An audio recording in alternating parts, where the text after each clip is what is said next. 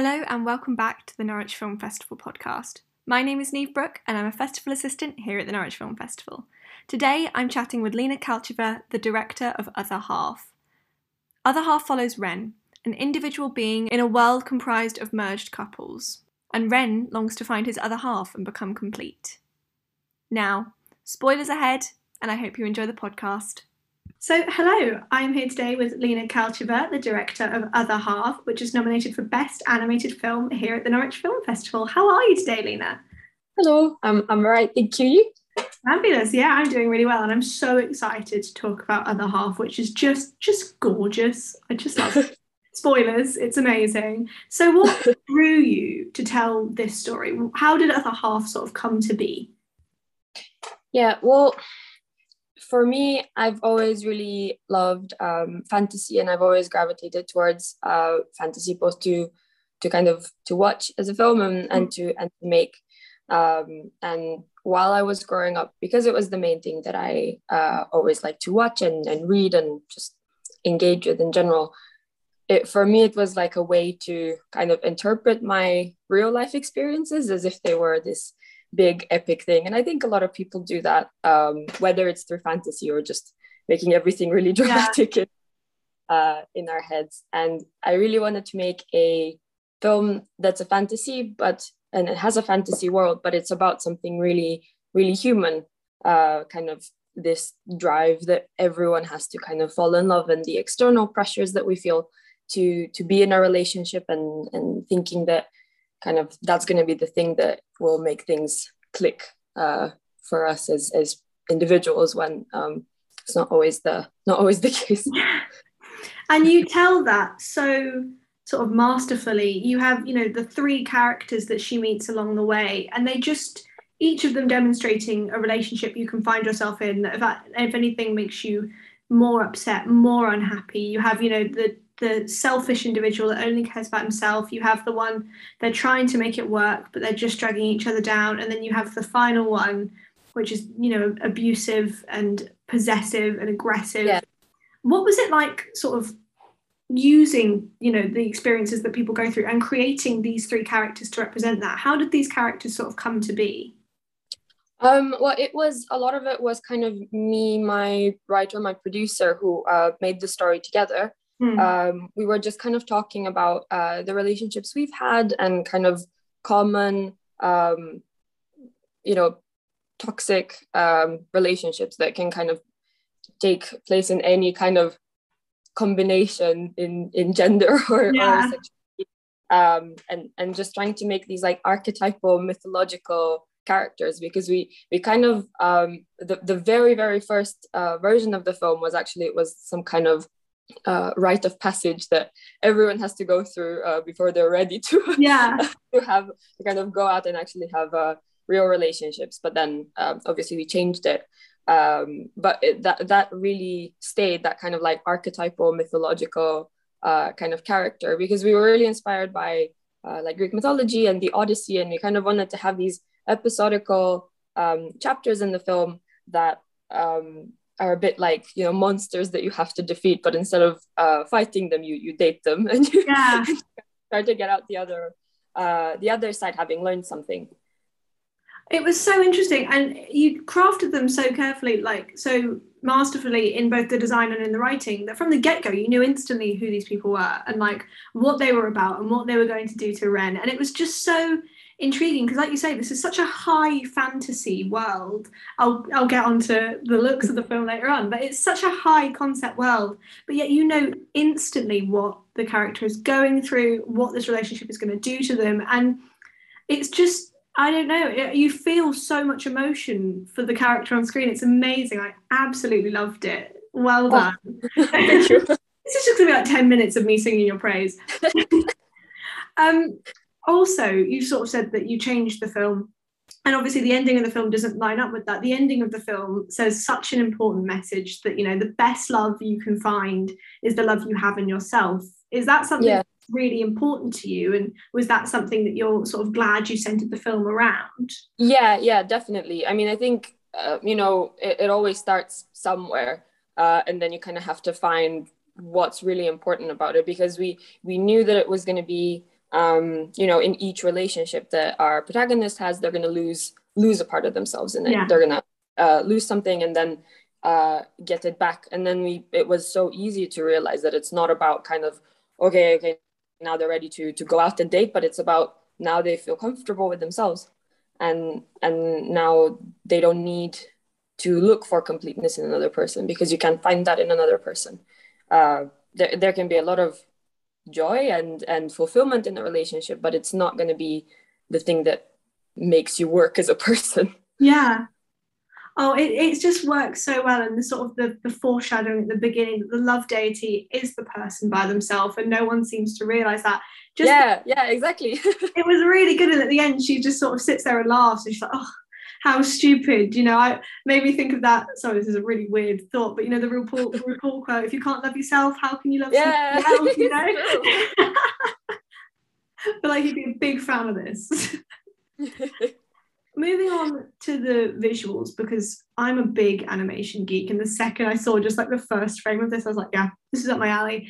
How did the form come to be? Why did you choose stop motion and this gorgeous blending of, you know, textures and oil paints and like is there hand drawing in it as well? I noticed some of that.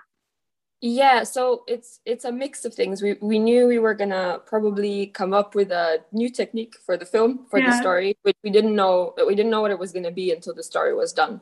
So we knew that for the characters, just puppets wouldn't be enough because we have this, you know, mechanic of they yeah. blend together, they merge together. So the the first idea of it was because I come from an oil painting background. Um, the first idea of it was that all the characters were going to be uh, oil paint on glass, yeah.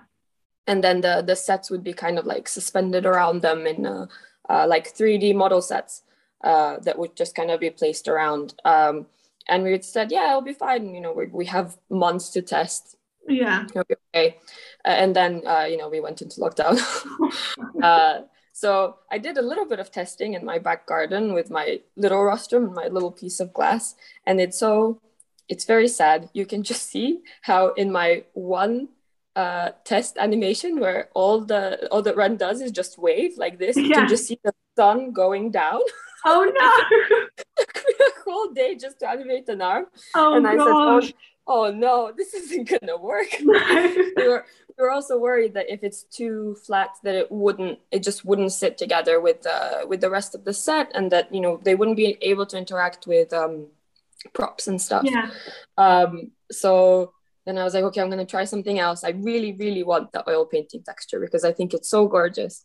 Um, and for a film before this i did um, i didn't animate it like this but i just uh, painted plasticine on top with oil paint and i yeah. thought okay i'm going to try to just make really flat characters and just paint them on top so at least i can move their bodies and paint uh, paint their faces with oil paint because i find sometimes with stop motion puppets i don't find them expressive enough yeah. like in their um, like expressions because uh, you just don't have that much flexibility as you do with drawing because uh, I also come from drawing as well.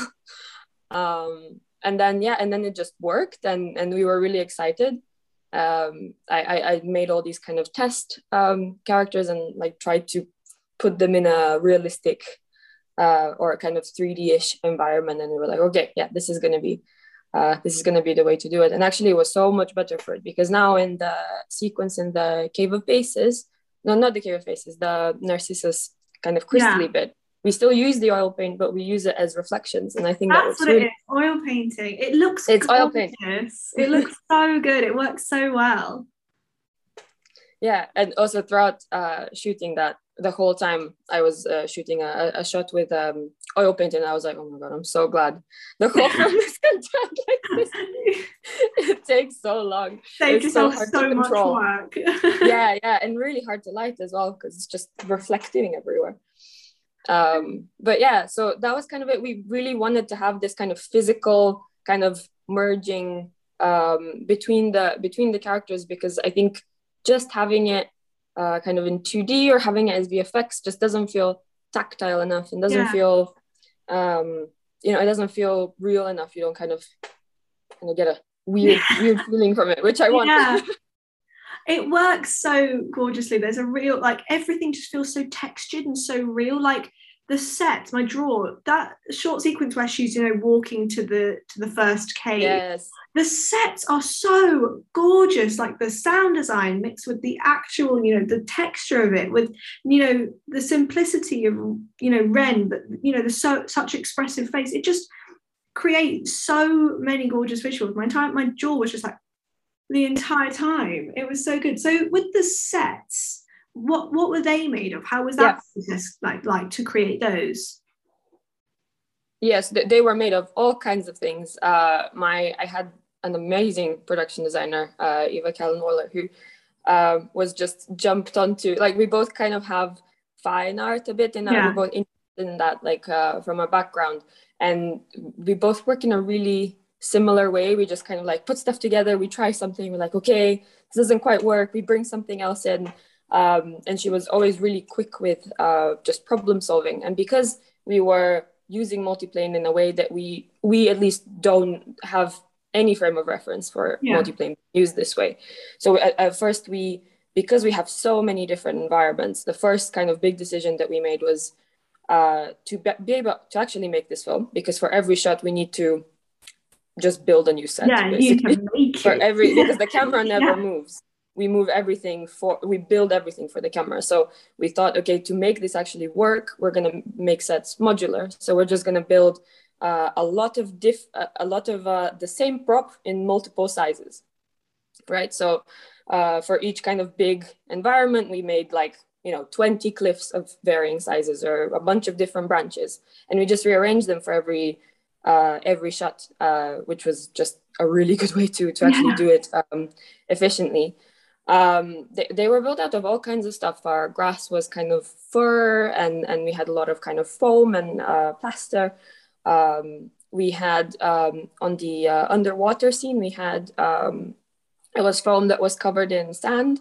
Yeah, uh, that was sprayed, and then we have one shot where uh, Medusa, uh, the, the last kind of relationship character, um, scoops Ren from the sand. Yeah, and for that we used kinetic sand, which can kind of hold its form uh, we use kinetic sand as well for the uh, kind of catacomb uh, necropolis scene as well, uh, so that the statue could sing. They were ma- made of just all whatever whatever we wanted, like whatever we could find.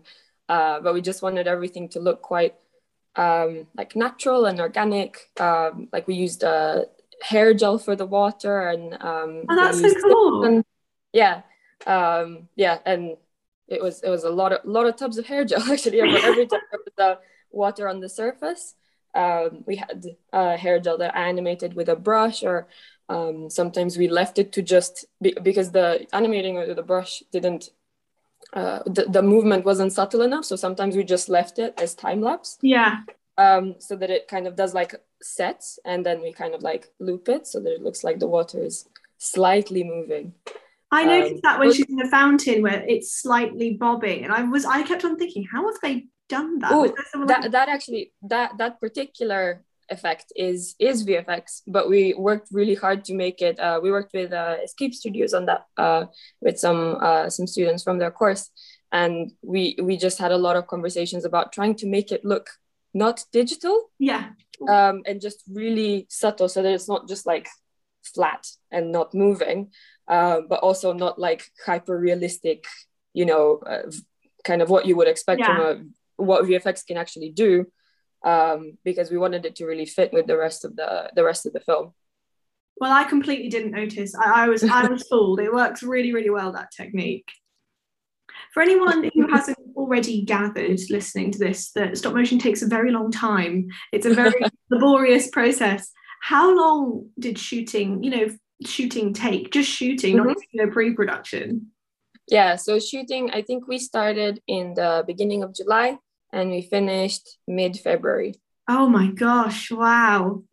A lot of months with uh, very little sleep for everyone involved. Oh, I can imagine, but it, it pays off so well. Are you are you proud that all those months are you happy with what you've Yeah, no, completely. And it's I'm just really happy that I animation can be so like you're alone in a room forever for yeah. months and don't know what you're doing. But I was I'm just really grateful that I had like really great people to work with that just were so excited to to to make it work and and also we we just constantly had problems. Like we constantly had issues that we had to, Yeah. to to figure out how to do. You know, every new environment had completely new uh, challenges that we had to figure out how to achieve. And like, okay, now we have to make a starry sky, and we wanted to make everything in camera, of course. So it was just like trying new things all the time, which kept me really kind of on my toes. You know, like it, I, I never kind of go like on auto mode because there's always something.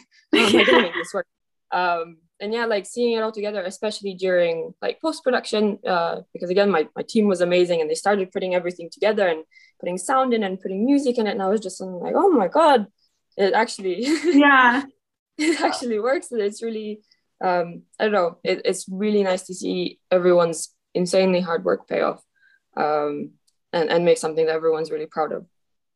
Well, it's definitely something you should be proud of. It's an absolutely not only gorgeous to look at, but a gorgeous film narratively as well. And it is it's just stunning. I'm such a big fan. Oh, yay. I have a couple more questions for you, but they're a little less sort of other half focused. I'm right. interested to know how did COVID affect the sort of the production of the film? Because obviously you've mentioned that you went into lockdown sort of in the beginning of production. So What was that like? Yeah.